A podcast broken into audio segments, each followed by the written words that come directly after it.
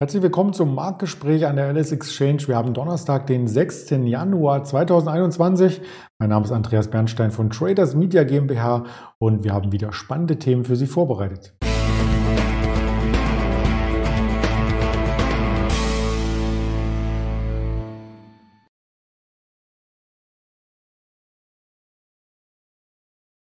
Dabei sprechen wir über den DAX, der erstmals in diesem Jahr unter Druck gerät. Aber gut, es ist ja auch erst der vierte Handelstag. Dennoch müssen sich Anleger so ein bisschen umstellen. Es geht nicht weiter nach oben, sondern heute erstmal nach unten. Ein Kursrutsch gab es auch bei FlatEx de Giro. Was da dahinter steckt, werden wir ergründen. Und wir schauen auf BioNTech und Pfizer, die sich in letzter Zeit ein bisschen unterschiedlich entwickelten, aber vielleicht bald gemeinsame Wege gehen könnten. Und das möchte ich zusammen mit dem Ingmar Königshofen hier ergründen, den ich recht herzlich herzlich begrüße. Hallo Ingmar.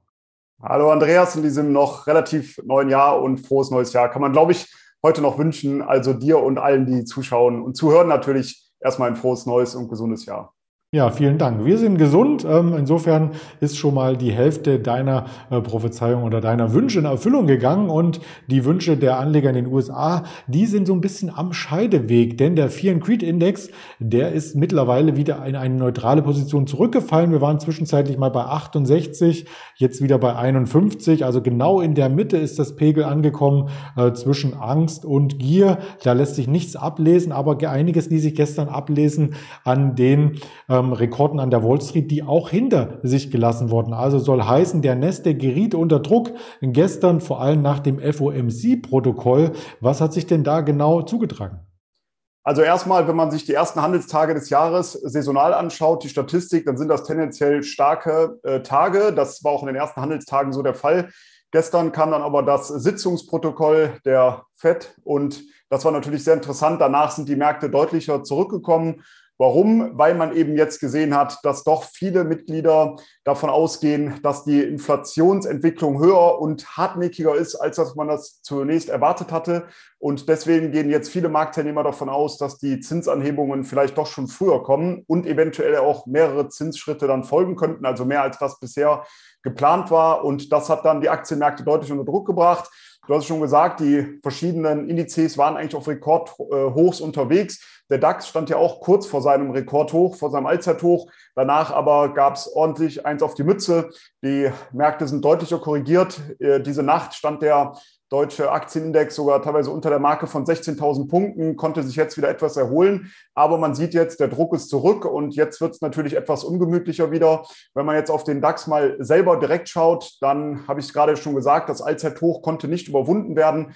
Wir sind also weiterhin in dieser Seitwärtsrange gefangen, über die wir schon lange gesprochen haben. Und auch weil das Allzeithoch nicht überwinden, äh, überwunden werden konnte, sieht es jetzt eventuell nach einem Doppeltop aus hier, wenn man das Ganze charttechnisch sich anschaut. Und letztes Jahr, da hatten wir die letzte Sendung des Jahres gehabt, da hatte ich ja schon gesagt, dass ich eher davon ausgehe, dass der Markt erstmal weiter noch in dieser Seitwärtsrange gefangen bleibt und dann erst so Richtung April sogar noch mal eine deutliche Abwärtskorrektur einsetzen könnte. Weil wenn man auf den Vierjahreswahlzyklus schaut, wir sind hier in den Midterm Years, also in den Zwischenwahljahren in den USA, und da kommt es zwischen April und Oktober doch häufiger auch zu Korrekturen und dementsprechend gehe ich davon aus, wir werden jetzt noch so eine Seitwärtsphase sehen, aber dann im weiteren Verlauf, aber bis dahin haben wir noch das ein oder andere Interview, kann es dann noch mal etwas ungemütlich äh, werden. Aber wenn wir jetzt sagen, wir sind alleine noch in der Seitwärtsrange gefangen, dann ist natürlich jetzt die Frage, wie könnte es weitergehen? Meiner Meinung nach ergibt sich jetzt hier eine interessante Short-Chance, eben weil wir an dem Allzeithoch ähm, ja, nicht ähm, drüber gekommen sind oder wir haben, sind daran gescheitert, so ist vielleicht besser ausgedrückt. Und meine Ziele auf der Unterseite wären jetzt kurzfristig erstmal die 16.000 Punkte. Da sind wir ja gar nicht mehr so weit von entfernt, aber dann auch die 15.800 wieder, die 15.500. Und sollten wir darunter fallen, dann die untere Unterstützungszone dieser Seitwärtsrange Richtung 14.800 bis 15.000 Punkte Marke wären dann das letzte Ziel erstmal. Ja, wie schnell wir da in der Range äh, von oben nach unten und wieder zurückmarschiert sind, das haben wir seit Mitte November gesehen, als es eben dieses Allzeithoch gab bei 16.290 Punkten, gestern nur 16.285. Also tatsächlich haben fünf Punkte gefehlt. Dann ging es zwischenzeitlich zu Ende November nochmal auf die 15.000 zurück. Ein Stück nach oben, ein Stück nach unten, wieder nach oben, also vielleicht auch wieder nach unten. Und damit wären wir seit April gar nicht vom äh, Fleck gekommen. Sicherlich eines der Themen war gestern auch beim FOMC-Protokoll, dass Anleger ähm, gedacht hätten, mit Corona kommt ein bisschen mehr Druck in die Märkte, aber tatsächlich ist ja äh, so ein bisschen auch eine Gewöhnung an die Situation erfolgt und man hat ähm, nicht mehr diese, diesen Schrecken vor den neuen Corona-Varianten, weil sie vom Verlauf her auch nicht mehr so schlimm sind. Das ist weiterhin ein dominantes Thema am Markt, oder?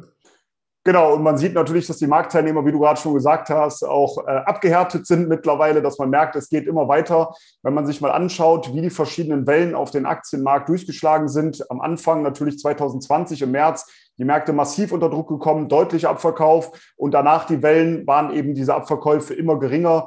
Also man scheint sich ein bisschen damit abgefunden zu haben. Man muss natürlich auch sagen, es hängt sehr stark davon ab, wie jetzt die weiteren Varianten, die aufkommen. Es kam ja jetzt wieder neue Variante in Frankreich auch auf wie stark die natürlich dann eventuell die Märkte wieder beeinflussen könnten, ob wieder Lockdowns auftreten könnten natürlich. Aber momentan sieht es ja zumindest danach aus, äh, und das sage ich aus meiner laienhaften Kenntnis, wenn man sich äh, die Varianten, die aktuell vorherrschen, anschaut, dass diese etwas harmloser sind als die Delta-Variante. Und das könnte auch durchaus einen positiven Effekt dann natürlich haben. Ja, und vor allem hat man ja auch äh, teilweise aus der Medizinbranche schon eine Art Gegenmittel entwickelt. Also zum Beispiel von Pfizer die Pille, das wollen wir uns genauer anschauen. Die heißt nämlich Paxlovid. Und da gibt es von der US-Regierung nochmal eine ordentliche Order. Also man möchte hier gegenwirken und die Pfizer-Aktie, ja, die profitiert davon. Genau, insgesamt macht es natürlich immer wieder Sinn, sich die Aktien der Pharmaunternehmen anzuschauen. Und es gab nicht nur diese News, sondern äh, das Interessante ist, dass BioNTech und Pfizer jetzt weiter kooperieren wollen, auch in weiteren Bereichen. Und zwar soll jetzt ein gemeinsamer Impfstoff gegen die Gürtelrose entwickelt werden. Und das wäre der, das erste ähm, oder die erste Impfung, die eben stattfinden könnte auf Basis auch der mRNA-Technologie. Und dementsprechend sieht man erstmal einen positiven Effekt, dass eben diese beiden Unternehmen weiter auch in Zukunft bei verschiedenen neuen Entwicklungen zusammenarbeiten möchten. Und das hat der Pfizer-Aktie auch erstmal gut getan. Diese notiert ja aktuell knapp unterhalb des Allzeithochs. Das liegt ähm, aus dem Jahr 2000 bei knapp 54,60 Euro, glaube ich. Und da sind wir jetzt zuletzt zwar dran gescheitert, aber wir sind gar nicht weit entfernt. Und wenn man sich jetzt den Chart anschaut, dann würde ich jetzt tendenziell erstmal warten, ob wir auf ein neues Allzeithoch anklettern könnten. Wenn das eben der Fall ist, dann wäre mein nächstes Kursziel bei 60 Euro, danach 65 Euro. Wir haben ja dann nach oben hin keine Widerstände, aber momentan noch Vorsicht. Wir sind zuletzt eben an diesem Allzeithoch gescheitert. Muss man jetzt natürlich aufpassen, dass die jetzt natürlich ähm, ja, erstmal ein Widerstand vorherrscht, ob die Aktie darüber ansteigen kann. Aber wenn sie darüber ansteigen kann, dann kann man davon ausgehen, dass weiterer Druck nach oben aufkommen wird. Und dementsprechend kann man sich ja dann auf der Long-Seite positionieren. Und wenn wir dann noch auf die Aktie von BioNTech schauen, da sehen wir eben, dass die Aktie zuletzt eben in eine ja, Korrektur übergegangen ist. Ist ja auch eine Aktie, die sehr stark gefragt ist oder auch sehr stark gefragt war in den letzten Monaten natürlich. Und jetzt ist meiner Meinung nach eine interessante Situation, weil wir hier eine sehr massive Unterstützungszone haben im Bereich 170 bis 200 Euro, ist etwas breiter gefasst, aber die Aktie ist natürlich auch sehr volatil, muss man sagen. Von daher ist diese Unterstützungszone auch etwas breiter gefasst mit 170 bis 200 Euro. Aktuell notieren wir knapp über 190 Euro, also genau in dieser Unterstützungszone. Und das wäre zumindest aus charttechnischer Sicht natürlich auch ganz interessant, hier ein, ein Long-Produkt sich vielleicht mal ins Portfolio zu legen oder eben auch die Aktie mit den Zielen, sollte diese Unterstützung halten. Auf der Oberseite bei 228 Euro zunächst und dann später bei 260 Euro. Das wären zumindest die kurzfristigen Ziele, die ich hier sehe. Und weil die Aktien natürlich weiter im Fokus stehen, sind das natürlich Werte, die man beachten muss. Und wenn man sieht eben, dass wichtige Unterstützungen halten, dann kann es ja durchaus Sinn machen, sich die Aktien auch mal ins Portfolio zu legen oder entsprechend auch eine Long-Positionierung in einem Hebelprodukt. Aber auch da natürlich nochmal der Hinweis, wir haben hier sehr volatile, also sehr schwankungsanfällige Aktien. Und dementsprechend sollte man natürlich den Hebel etwas kleiner wählen, damit man nicht alle Nase lang rausfliegt oder ausgenockt wird oder sonstiges, nur weil der Hebel zu groß gewählt wurde. Also da auch wieder der Rat, lieber den Hebel kleiner wählen. Jetzt hast du dreimal Portfolio genannt. Das bringt mich zu der Frage, was ist denn bei FlatEx de Giro los? Die verwalten ja die Portfolios quasi von Kleinanlegern.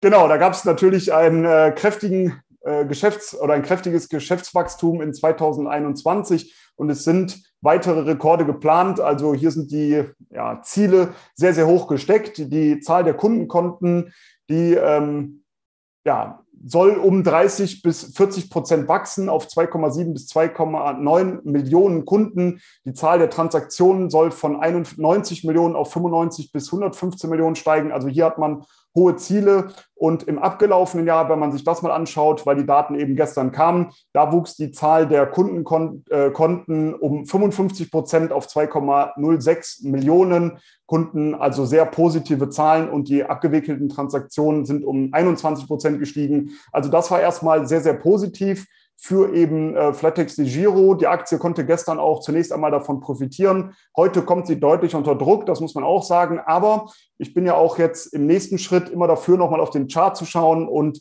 natürlich war die Aktie ein absoluter Gewinner der Corona-Pandemie, wie auch viele andere Broker. Gar keine Frage. Es sind sehr viele neue Marktteilnehmer an den Markt gekommen. Das sieht man eben auch an diesem Kundenwachstum. Und es sind ja, ja weitere ähm, ja, Rekorde in Planung, wie ich es eben schon gesagt habe. Zumindest werden diese angepeilt. Und jetzt sind wir eben in einem Korrekturmodus. Wir sehen aber eine sehr starke Unterstützungszone, so im Bereich 17 bis 18 Euro zunächst einmal. Aber ich würde hier abwarten, ob die Aktie über 23,20 Euro ansteigen könnte. Dann wäre mein Ziel auf der Oberseite bei 30 Euro. Also in der Richtung Allzeithoch oder auf Allzeithoch dann. Aber ich würde zunächst einmal abwarten, ob diese Seitwärtskonsolidierung nach oben verlassen werden kann. Und dann kann man sich entsprechend mit der Aktie long positionieren. Momentan eher noch im Korrekturmodus. Die Deutsche Bank hat das Kostziel von 30 Euro äh, bestätigt heute. Also insofern ähm, glauben viele Analysten, nicht nur die Deutsche Bank, gibt auch MM Warburg und so weiter, die hier positive Kostziele haben, äh, könnte die Reise noch nach oben gehen. Wo geht die Reise heute bei den Wirtschaftsdaten hin? Auch das haben wir hier kurz aufgelistet.